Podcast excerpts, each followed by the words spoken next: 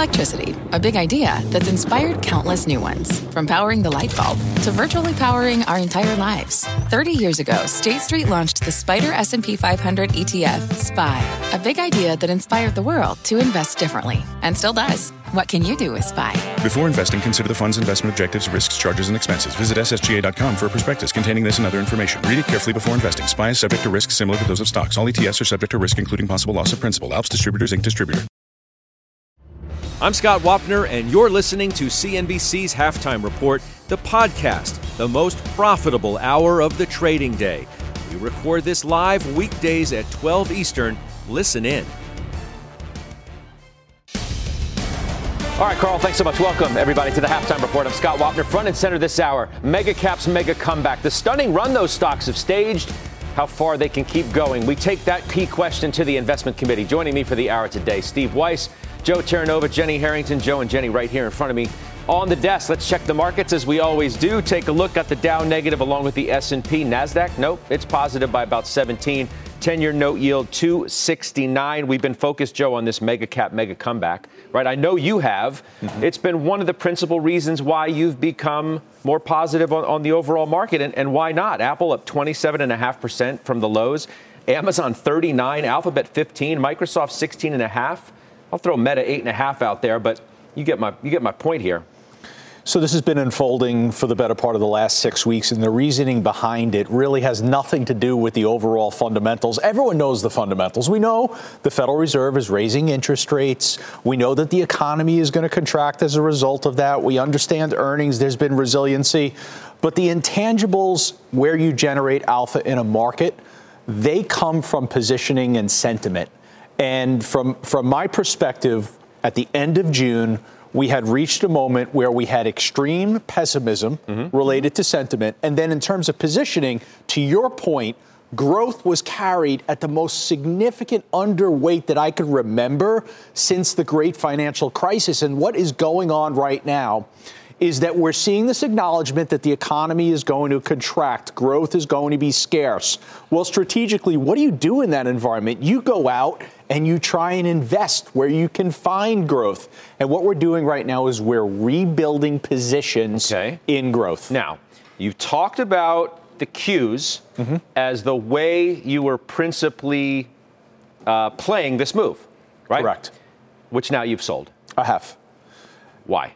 What does that say about your belief in what this move has left? First of all, the technicals do work. The technicals got me into this trade with the break above the 50-day moving average at 292 and a half. Sold Qs today at 322. That's a 10% profit, one of my better trades so far year to date. The reasoning behind that is as price continues to move higher, the risk in the positions that you have towards a lot of these growth names increases. Let's remember. And the risk reward decreases. Uh, absolutely. Now, let's yep. remember something. It's not just that I bought the Qs. While you were on vacation, the July 5th, I bought NVIDIA at 149. Where, where's NVIDIA right now? 190? Yep. I bought Chipotle at 1290 along the way. Uh, I've, I've bought Datadog, and more recently, I've bought Uber. So I'm clearly, and then the Joe T is increasing its position to technology. So I'm clearly stepping more towards a growth strategy. Uh, so, with all that being said, it made sense to take profit in the QQQ, especially after what I witnessed yesterday, in particular to one stock we'll talk about in a minute. All right, good stuff, good tease there. The significance of this move really can't be understated, um, overstated. It's one of the reasons why the market has been able to do what it has and why people are still optimistic that there's more left. These things have technically taken back some key areas, like Apple, back above its 200 day moving average, four straight days closing above that level, cannot be just written off. Okay, but I will argue that we are overstating it because I think we're cherry picking. If we look at just Apple, Amazon, Google and say, wow, they're so far off these 52 week lows, I'm going to say, you know what? So is, and I'll look at my portfolio. United Rentals is 40% off its 52 week high, low, sorry. Bristol Myers 37, XPO Logistics 34, AbbVie 33, Applied Materials 31, Aptiv 30. There's, I think this is much bigger. I don't think this is a former FANG statement. I think this is a statement that the market probably really did bottom in June. I think the leadership is broadening out. I think you can win by playing growth. I can win by playing my dividends and, and more value oriented growth stocks. I think we're going to see divergences in performance that are much narrower going forward than what we've seen in the past five years. I think this is a much bigger thing at play than just the return of our formerly known FANG stocks. Okay, so let's bring in uh, Weiss. Weiss, I think you're on the phone. Um, you've been more negative than all, uh, at least in, in terms of our investment committee, on, on where this market is. But I see some significant moves here from you. Um, you bought Apple, okay? You bought Alphabet, you bought Amazon, and you bought Qualcomm. Weiss, do you do you run fast? You have good track shoes on, Weiss, because you're a chaser. Weiss, Apple's up Yeah, 27.5% from its lows. Qualcomm's up 26%. Amazon's up 39%. Alphabet's up 15. Now, you're buying them now? Well, let's put this in perspective. First of all, you know, I, I have had a lot of cash, uh, didn't see the move coming, but got involved in the move. And I can't have any ego, as most good investors don't. Uh, as a matter of fact, every good investor has no ego. And I've got no institutional memory that's going to dictate when I'm going to buy a stock or not. So if I think the market's going to move, and the best way to express that move is in the stocks that you mentioned, I'm going to do it without concern about people commenting, do I have running shoes on, stocks up 27% or whatever. I mean, look, the best traders I know don't have running shoes. They have private planes. And that's Steve Cohen and Dave Tepper, both people who I've worked on, worked with and worked for right. and managed money for. And that's where they go, Scott. So, okay, I hear so, you. Yeah, so I hear you, but then you, you can't. My, I I guess. I guess part of my point, Weiss, is that you can't tell me that you bought these stocks today and then tell me tomorrow that you're you're negative on the market. This is somewhat of a signal to me that you think there's got to be something left in this move, or you wouldn't move into these names now. No, that's correct. And I didn't buy them today. I didn't buy them yesterday. I bought them over the last couple of weeks. And I've also added to GXO before and after the quarter. Phenomenal blowout quarter, 20% organic growth. I get to those I bought later. Moderna. I get to those Right, later. Don't don't front run the whole show, Weiss. I mean, I can't see your face sorry. and you're on the phone, so I can't give you dirty looks so you understand what, what's going on. But don't front run the whole thing. Weiss, uh, Joe has something for you. Steve, I don't know if you watched uh, Jim last night on Mad Money, but I think he made some excellent points related to what we're seeing right now in terms of positioning with oil. How much of the move that we've seen recently, in your view, is about just repositioning away from oil and now moving back into a lot of these mega caps? And then does the risk become, well, if oil finds stability and begins to bottom, those flows reverse again? I don't. I don't think oil's had anything to do with it, really. I think that the overall commodity complex uh, trading down, and this move started while oil was still nicely above 100, uh, not below, and gas was still higher. Uh, June was one of the best months we've seen in a long time. So I don't think that really had much to do with it at all. On the margin, possibly, but oil's not going to dictate where this market's going. Um, of course, if oil trades 200 a barrel, as every brilliant commodity analyst was saying it's going to, uh, because they always say 200 when it breaks over 100, uh, that's a different No, story. but I think part of our, I think part of our point here, Yeah. though, Jenny, is that Apple, if oil won't dictate where this market's going, Apple might. Apple might, because as long as Apple remains, you know, okay, I get it, above the 200-day moving average is significant. 165, the stock was at 166 yesterday. You can't tell me that if Apple remains strong, more than likely the other mega cap techs are going to remain strong, and then the market is too. You can't tell me that those stocks are going to do well, and then all of a sudden the market's going to give it back. Well, It's not gonna happen. You, you have two things, right? You have Apple taking up 7% of the S&P 500's market cap. But the flip side is is that they only make up I know this is only, right? They only make up about 5% of S&P 500 earnings. It's much more balanced when you look at earnings. You also look at Apple and they just don't have that earnings growth ahead that they need to have major performance leadership. So my thought goes back to this chart that we talked about, I don't know, several times over the past several over the past year, where Ed Yardeni puts out this great chart and it shows who the top five performers were in 2001, 2008, 2009. And what you see is when a handful of stocks grow so large and mm-hmm. take up 25 percentage of the market cap of the total S&P 500, what happens in the in the proceeding 10 years? Nothing. They relatively plateau. They just they just are too big to grow at the same rates to so you're right scott on the one hand you have this wonderful stability that, that apple brings us but i just don't think they're going to have that leadership growth I, but, but, but it's the proxy for positioning and sentiment. Look, look at Steven's moves. Steven is buying names like Apple, mega cap, because what does Apple give you from a positioning and sentiment standpoint? It gives you growth at a reasonable price, right? You're I'm going to argue it doesn't, but go ahead. Okay.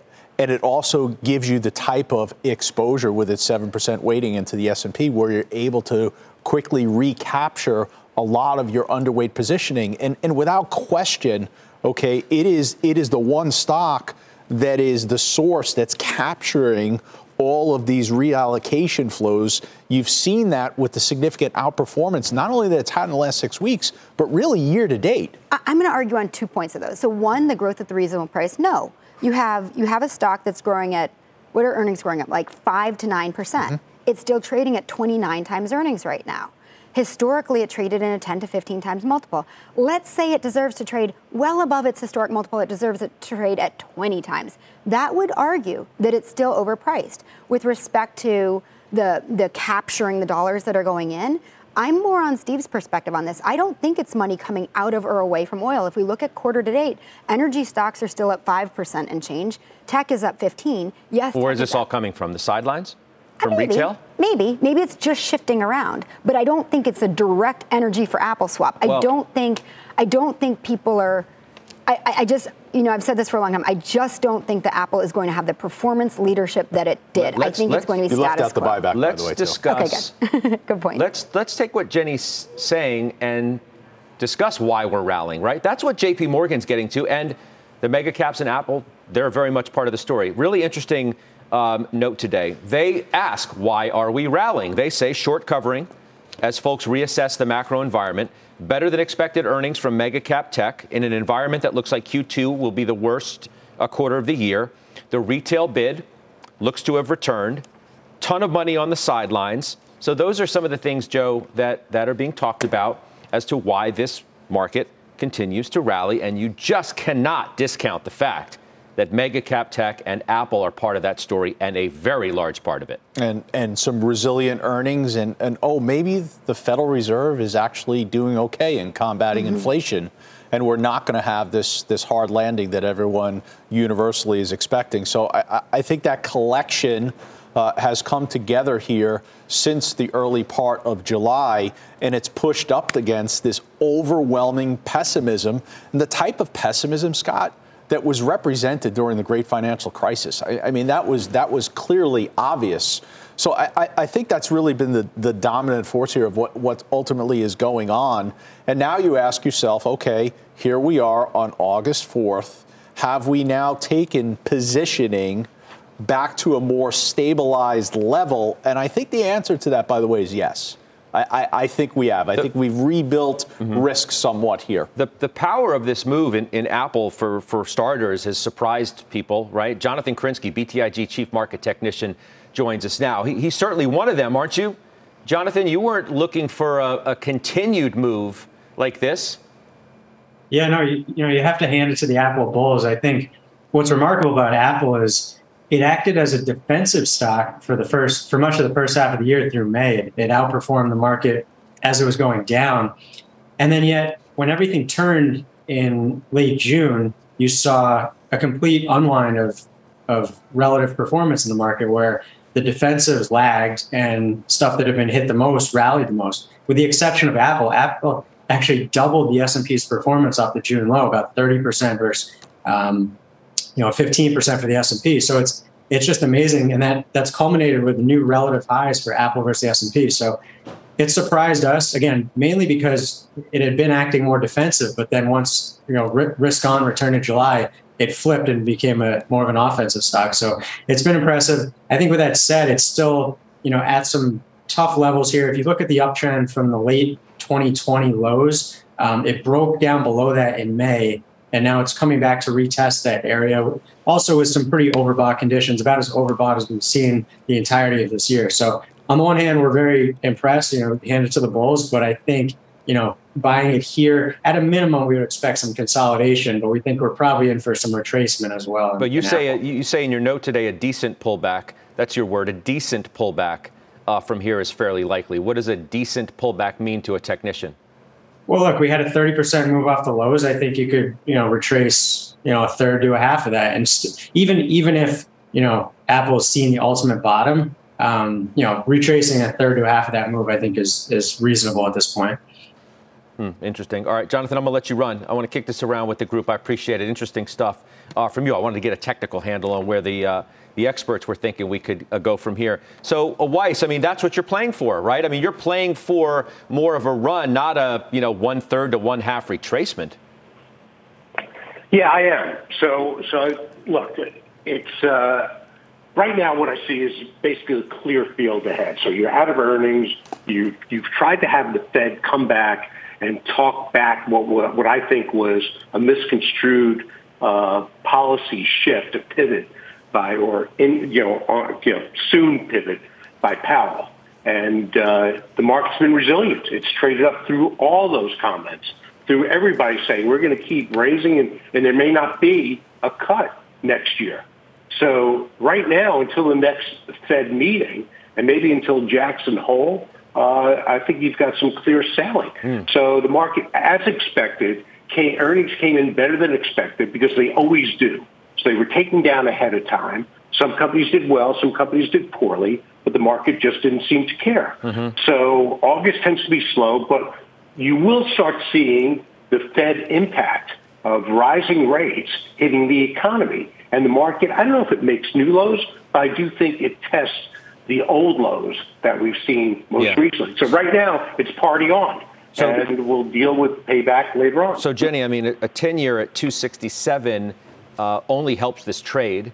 It doesn't really help the value trade. Now, it may help your trade because there's a, you know, looking for yield and you got right. the dividend competition. part of it. But for a true value investor thinking that value is going to continue its run that it was on before this resumption of, of growth, it can't be a great place to think that the market's going to do well. Do, do you think that value is going to overtake growth again? I don't know about overtake, but this is where I go back to the earlier comment that I made about performance divergence is narrowing. So if you looked at my performance, for example, going years back, I used to always tell people, look, if it's value, if it's dividends, you know, if it's growth, all of them kind of track together over the long term. You know, if you if you buy a value index, if you buy a dividend fund, if you buy a, you know, spiders, over 10 or 15 years, they're going to have about 8 to 10% return.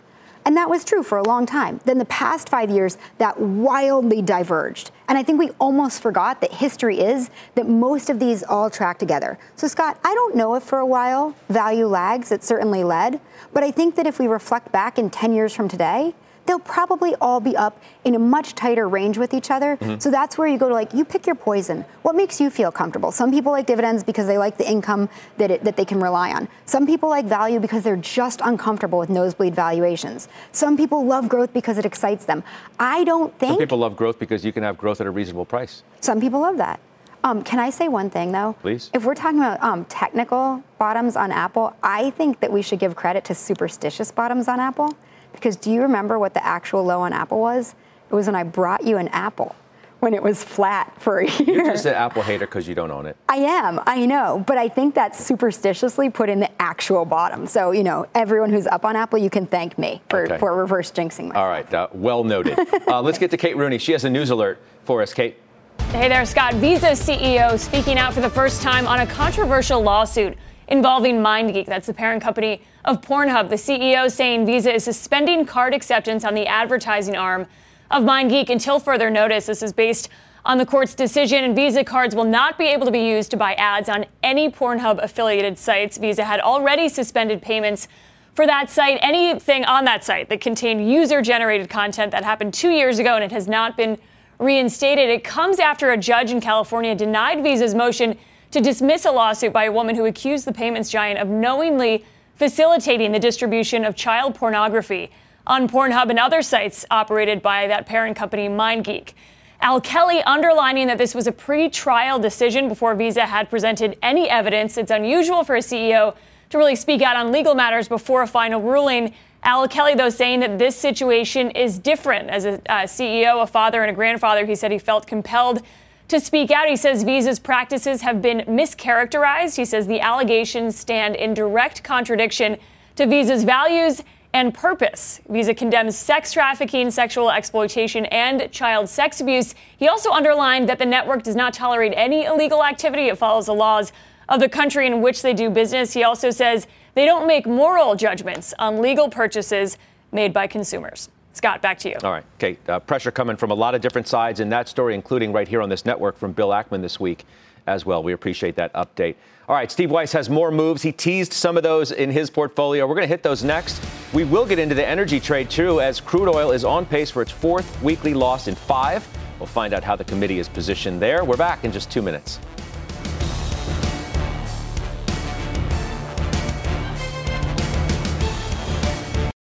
Old Dominion Freight Line was built on keeping promises. With an industry leading on time delivery record and low claims rate, we keep promises better than any other LTL freight carrier because we treat every shipment like it's our most important one. Which means we do the little things right so that we can keep our promises and you can keep yours too. That's what drives us. To learn how OD can help your business keep its promises, visit odfl.com. Old Dominion, helping the world keep promises. B2B selling is tougher than ever, and we feel your pain. If you're struggling to close deals, consider giving LinkedIn Sales Navigator a shot. This sales intelligence platform helps professionals like you engage high value customers, drive higher revenue, and increase sales performance. Sales Navigator also guides you in targeting the right buyers, highlights key signals such as job changes or which accounts you should prioritize, and uncovers hidden hot prospects so you can find those buyers that are most likely to convert. Fueled by LinkedIn's 1 billion member platform, Sales Navigator gives you the most up to date first party data, enabling you to unlock conversations with the people that matter.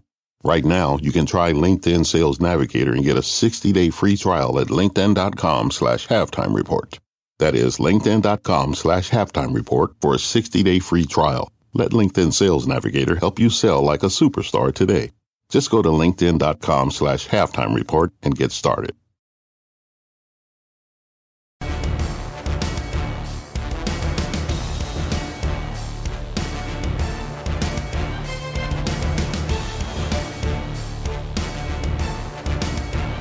All right, we're back. Uh, we do have a plethora of Steve Weiss moves to go through.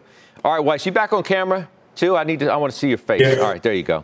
I need to see the facial expressions and everything as I'm giving you the business. I, I hate to deprive you. I mean, it's like depriving you of the eighth wonder of the world. The viewers are disappointed. They'd rather see you on the phone, but nonetheless, it's better for the conversation.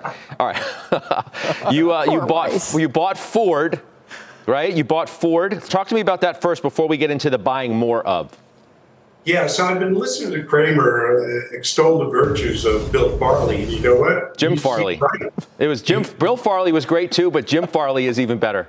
I mean, Jim Farley, right? Bill Farley is somebody else, but Jim Farley is great. Uh, his younger older brother, distant cousin.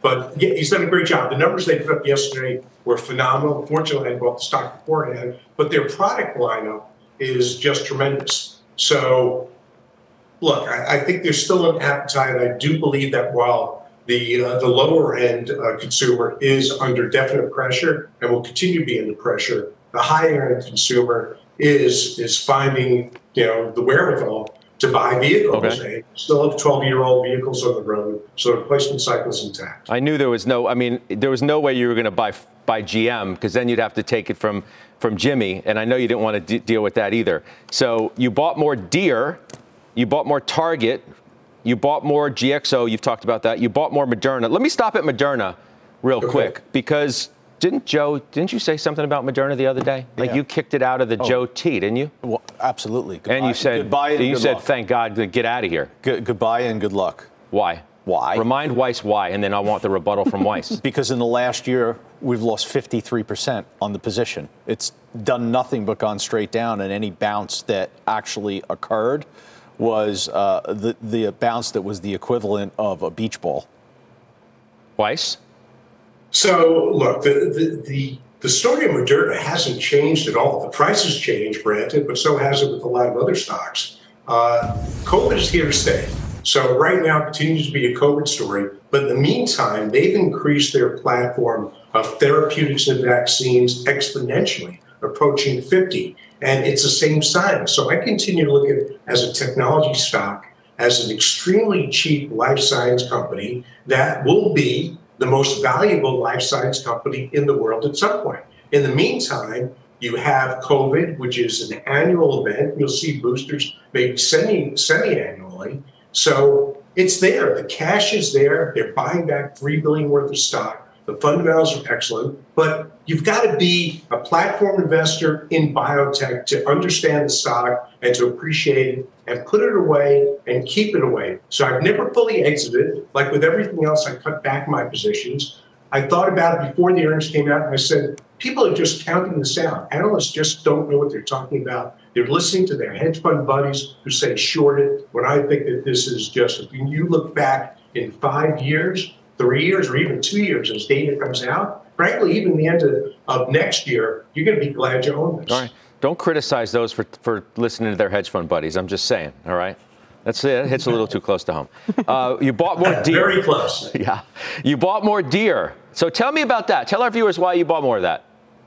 Yeah, and Joe agrees with us. We've talked offline. Uh, there, there's a there's a, a, hunger crisis going on in the world, and when you've seen what's happened with grain uh, and shipments from Ukraine, even though the first one came out, Russia, etc., uh, and global warming, there just aren't enough crops out there to feed the population.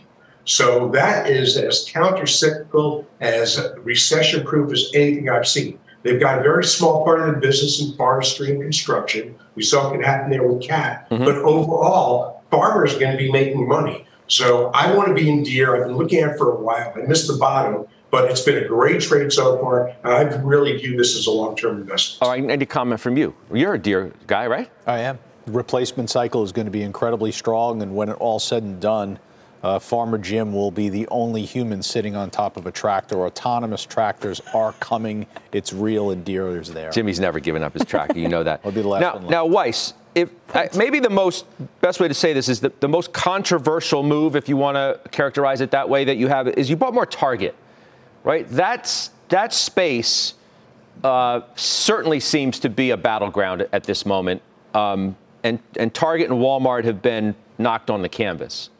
So why now? Momentum trade, pure and simple. The momentum was continuing in the name. Um, it's a trade that you know that I've done okay in, and uh, I don't think Brian Cornell is going to miss for the third time. One of those times being actually the fourth time because he announced two weeks after last quarter that, by the way, we're going to miss again. So I think the the bar set pretty low, but the stock just picked up straight momentum off the bottom it's cheap for the first time in a long, long time. Um, so I just thought I'd add to it. It's on a short leash. That is not a long-term investment for me because what I believe is happening with the consumer. Okay. All right. Good stuff. Energy. It's the biggest underperforming sector in the S&P 500 today. Some talking peak oil. The group is pacing for its worst week since mid-June. WTI now below $90 a barrel. That's the lowest level since mid-February. We kicked that around.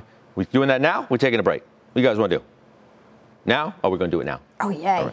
I wasn't sure if we're taking a break or we're doing that. Weiss threw me. Um, we got some uh, earnings after the bell. Duke Energy, EOG. Joe, you own EOG. What about this idea? Um, you've been buying more mm-hmm. energy stocks, so you must must scoff at the notion of peak oil. I, I rely on you know my my, my background uh, in oil trading with Mark Fisher, and looking at the shape of the curve, and I know Jeff Currie at Goldman Sachs has done an excellent job talking about this as well, you still have significant backwardation. So I've got spot price of oil right now sitting at 88.07.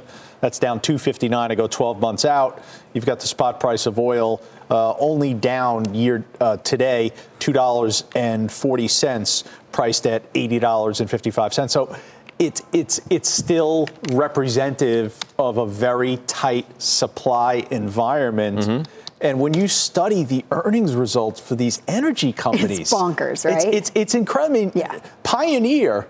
Uh, the results, the raising of the dividend, the revenue that's being generated in, they're going to invest not in production. They're going to invest in their share price. Yeah, I know, but if crude, okay. if crude continues to go down, and Jenny, I'm, I'm looking at the list of the things you own. Okay, let's see, Chevron, that's down today. Devon, that's down today.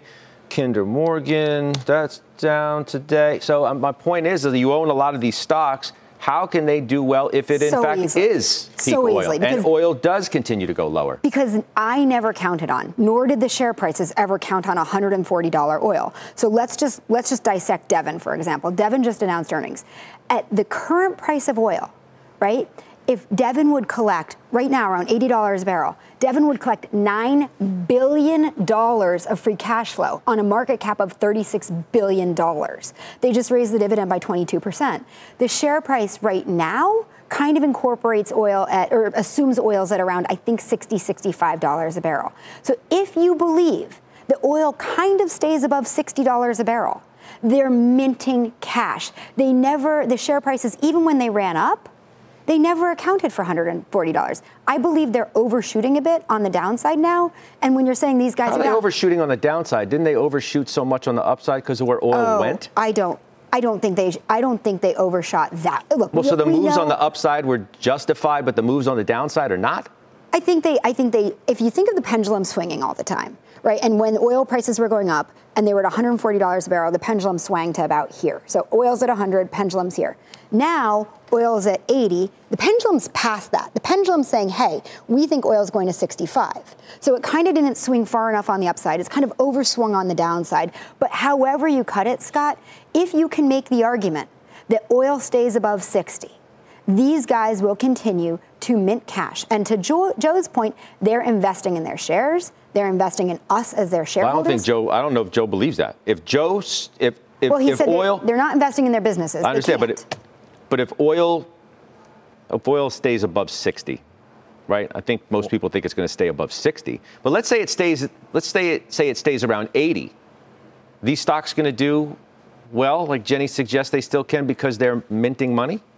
So I'll tell you what I would react and, and do positional wise. Around 80, yes, I would carry an overweight still to energy. If it goes to 60, I wouldn't carry an overweight to energy. would you be equal weight or would you be underweight there? Underweight. Interesting. I'd still stick with it, but I have a different objective, right? My objective is to collect a really, really consistent, steady dividend income stream. So I think even at 60 for my portfolio, they still work. Because at 60, they're, Devon's still going to be paying me like 8, 9%. So that Hmm. works for me. But I totally get it from your more growth oriented perspective. At that point, that doesn't work. No. So So it just depends what your discipline is. that's right. All right, good stuff. All right, I'm with you. All right, Contessa Brewer has the headlines. Hi, Contessa.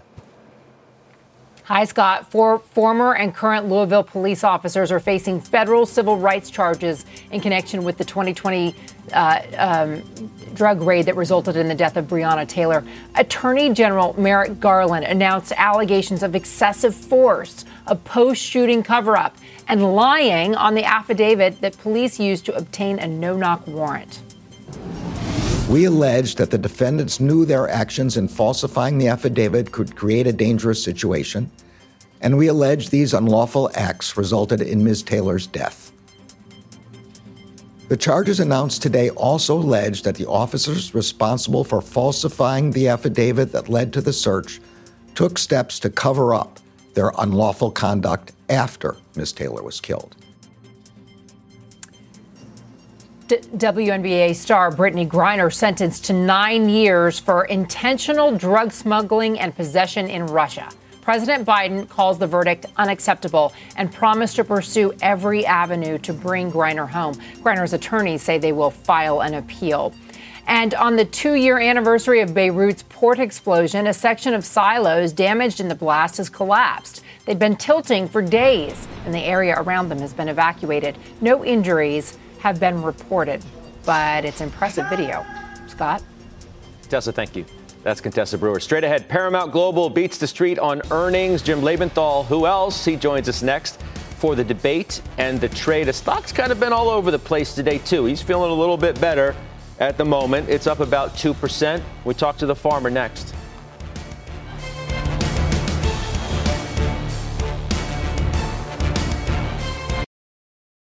The spirit of performance defines Acura, and now it's electric.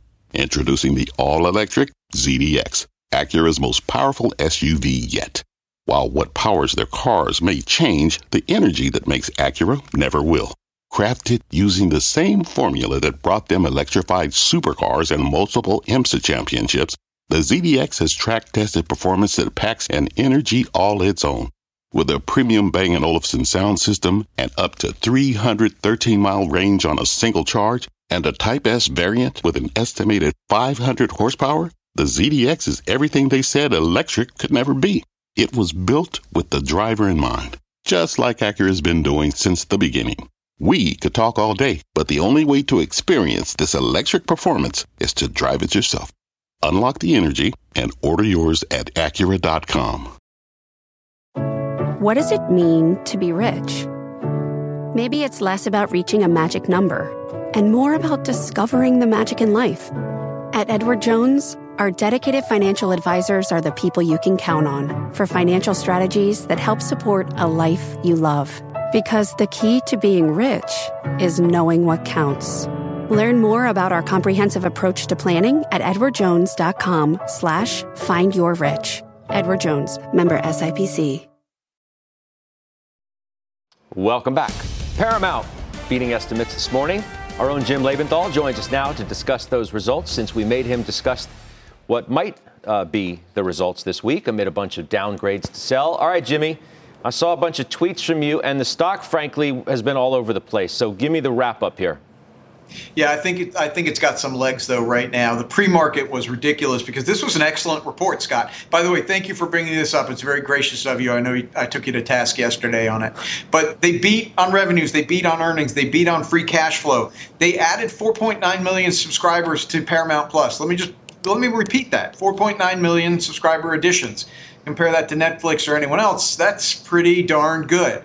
Um, and you know, the short term, the, all those analyst downgrades were on the macro headwinds in the advertising space, but their upfront wins in the advertising space were really quite good. So it's hard to find a blemish here. You know, if you're a long-term investor, you're looking at this growth rate and you're saying things are going really good and have been for quite some time. If you're a trader, you're looking at that reversal off of the pre-market lows and saying there's some legs here. Um, so I, I, think things are really turning now in, in Paramount uh, Paramount's favor. Joe is sitting here on the desk, as you know. he was rolling his eyes a little bit. Now he's raising his hand, and you should have seen the face that he was making. Weiss can barely contain himself, so I'll give it to, to Joe. Jim, how can you leave out the fact that the direct to consumer subscription and ad revenue were both a miss? I mean, that's so critical to the TV and media segment of the business. Uh, Joe, I'm not sure what you're looking at because I didn't see it as a miss. So we may be having different data sources there. But let me just let me put these numbers in front of you, and then you tell me if this is a terrible stock. Just let me put the numbers in front of you, okay? okay. Uh, revenue for Paramount Plus was up 120% year over year the entire streaming business, okay, which is Paramount Plus, it's Pluto TV, and it's Showtime Plus or something like that, was up 56% year over year. Uh, these are breathtaking numbers for a stock that trades at 11 times earnings, below book value, and a 3.5% dividend yield. Um, I'm real. I'm, again, I'm not sure what numbers you're looking at, okay. but those. I'll read them. I'll read them to you. He's going to read them to you. Direct-to-consumer revenue of 1.1 billion was a miss versus the 1.25 estimate. Subscription revenue of 830 was 10 million light, and ad revenue at 363 was 30 million light. But who's the yeah, source I, on that? I, Consensus. Again, let me just jump back in here because this is, you know, look, it's a good question and it's an opportunity for me who actually knows the stock pretty well to kind of go into some details here. Again, I'm, I'm looking at different data sources, but Jim, what I think Jim, hold on a second. Hang on, hang before, on, you answer, before you answer, before you answer, before you answer, there's no alternate data sources. They either they either That's they either true. beat it or they missed. That's, right? They either beat the consensus or they missed. No, consensus, we, we all know that there are different data sources for consensus. And probably what the difference is here is that they turned off 3.9 million subscribers in Russia. Okay. And I don't know if one data source versus the other is accounting for that. There is really no way to look at this report and see anything other than good results and a very good prognosis. Okay. I'm going to read you a line from Atlantic Equities. Um, revenues rose 19%. That was better than consensus of 12, but was entirely due to film as both DTC and TV media marginally missed. Now, we're not suggesting, or Joe, I don't think was suggesting that they missed a lot. I mean, the metrics that he read to you uh, would certainly back that up. Um, but I feel like how, how could we're talking about like apples and oranges as though one set of numbers doesn't exist. Well, that's the, the other numbers e- exist So in, let me, in let the me, universe let me that tell you you want the them numbers to. that matter here. Let me tell you the numbers that matter here. Okay. Let me just uh, recap this. They beat on revenues. They beat on earnings. They beat on free cash flow. And that's really what I want. When you look at those streaming numbers, which is a detail that's worth looking into, um, I'm not sure that those analyst estimates that you're referring to, and I'm seeing other ones, okay, but that's okay. Uh, I'm not sure they're taking into account the fact that 3.9 million subscribers were turned off in Russia. Now, if you want to focus on what matters, I'll tell you the 4.9 million subscriber additions are what matters. Jim, direct to consumer, are you saying they beat? Yes. Oh, okay. Jenny, you own it too. Well, yeah, but i this is something that I bought at like 16 bucks during the pandemic and have been using as a source of cash ever since and have a marginal kind of stub position. That's a big vote of confidence before Well, you give your answer. no, no, but it's not. But my answer doesn't have to do with Paramount. My answer has to do with consensus, which is frequently, Jim's exactly right. You can look at different consensus data, whether it's from Bloomberg or Refinitiv, Yeah. you know, or other sources. Like, it depends on which analysts are in there. It depends on whether they're using mean estimates or median estimates, whether they take out outliers. So there is, I always find noise in consensus data. So I just wanted I think to you put that guys are there. missing the bigger picture. All here. right, Jim, go. I mean, you you're get really, the last no, word. You're really, you're Jimmy, really you missing get, the bigger you picture. get the last word, then I got to go. I can't give Steve. Yeah. I can't give Steve the last word because then there'll be like four thousand more words. I have No, such no, a. I, I just have to. And I just want to Listen, guys, guys, no, this is important. Okay. This was a beat on everything that matters. That's if right. you want to find nits to pick, be my guest. This is a stock that operationally is exceeding expectations, and the share price today is reflecting it, and I think in the future will too. Jim, are they insulated from cord cutting? Well, stre- I mean, streaming is That's the not really- insulation. that- like, that's not really a streaming fair is question. the insulation against cord cutting. No one's So I'm not- insulated from cord cutting. I'm not quite sure what you're referring to. Let me let me help you out here, Joe, because I'm not sure you really know this stock well enough. Okay. In addition to this, in addition to the 60 million streaming subscribers, they've got Okay. 70 million Pluto TV uh, subscribers. So you put those two numbers together, and this is the actual truth: 130 million subscribers to their overall streaming business. Ah. If you want to laugh at that. You can be my guest. I don't No, need to. No, that was a good line. I'm not I- laughing at laughing the, at the punch. Yeah, I'm Jimmy, not. I, when punch we were me. laughing at the Scott, numbers. I was I'm just laughing. like Scott. Can I give the win? we to gotta go. and, we gotta uh, go. I really gotta go. I had to go like three minutes ago. I'm sorry. I'm sorry. I do have to go. Jimmy, I appreciate it, man. You deserve it. All right, we're back after this.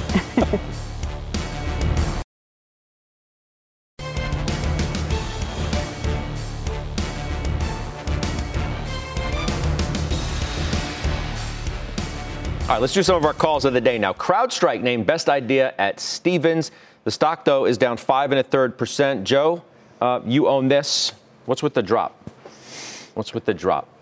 I think the, the drop today is related to overall cyber security stocks that are down. I think you have to look past that. I think you have to look at this company and understand that eight of the last 10 quarters, you're seeing uh, free cash flow generation that's been positive. 32% is the free cash flow generation figure. They're in the role, all the right places e commerce, identity, public cloud. Uh, it's a company that is best in breed when looking at cybersecurity. Down 30% over one year. Correct. What's, what's it ahead. up off its 52 week low, though? It's 38% off of its 52 week high. All right. Uh, JetBlue. You own Palo Alto. Let's go there first. Yeah. So this is interesting, and this is a little bit of we can both win here. I think this whole cybersecurity space is like the the original razor blade model. We will never ever be able to get enough of it. We're going to need it forever, and we're just going to to keep buying more and more new versions of it. So in our case, we own Palo Alto because they have just a straight up higher free cash flow yield than CrowdStrike. CrowdStrike will generate about 440 billion, sorry, 440 million of free cash flow. Um, Palo Alto about 2 billion. CrowdStrike has a 1% free cash flow yield, Palo Alto 4%. Now, here's where you might do better than me, maybe, which is you've got a 50% growth rate. We've got a mid 20% growth rate on revenues. But for us and for our discipline, we need that higher free cash flow yield. So that's the way we get to play the space too, but in what I think is a little bit of a safer You, you got something on JetBlue, which I, which I just mentioned, resumed neutral at B of A. yeah. $10 is the target. You know, I think that's low. No, I think that's low because what's What, interesting is 16% from here? Yeah, but I think it should be up 100%. And I'm not kidding. So this is in our discipline growth strategy. And here's where we are. The thesis is exactly the same now as when we overpaid for it a few months ago at $14. But the thesis then was that they should get back to $2 of earnings. And that's pre pandemic levels. Consensus right now, let's give consensus credit, even though I've disparaged them recently. Let's say they do get back to hmm, consensus. No, consensus earnings. is right in this case. But yeah, of course, because it agrees with me. So, so Am I the only one who caught that? no, I said since I've disparaged it, I called myself out. Um, but That's I'm true, but using then them you to my think, advantage oh, I gotta now. go. They're All telling two go. dollars of earnings in two years. Give it a ten times multiple, twenty dollars stock. They return to profitability in June. All right, Santoli next with his midday word.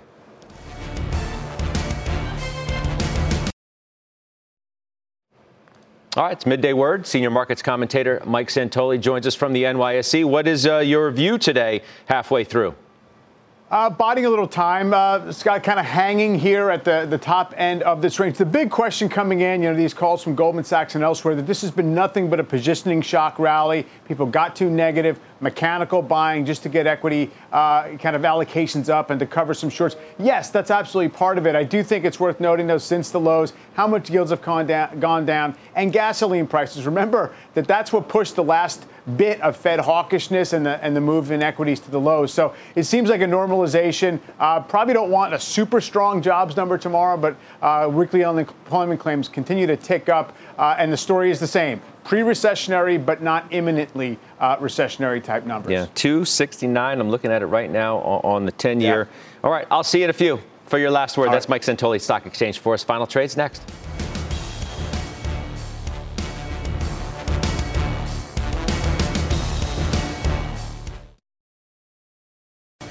Three hours from now in overtime, Liz Ann Sonders joins me from Charles Schwab.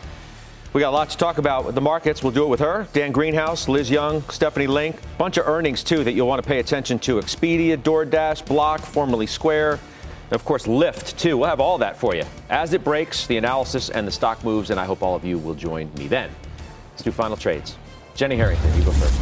Iron Mountain. This is a REIT where you get the best of both worlds. You get a 5% yield and you get 10.5% FFO growth in the future. They just announced earnings this morning and they were really good, exceeding expectations so far this year. Okay, thank you. Steve Weiss. Yes, first of all, I don't know if you heard me, but I give the win of Paramount to Kellyanne Lebenthal.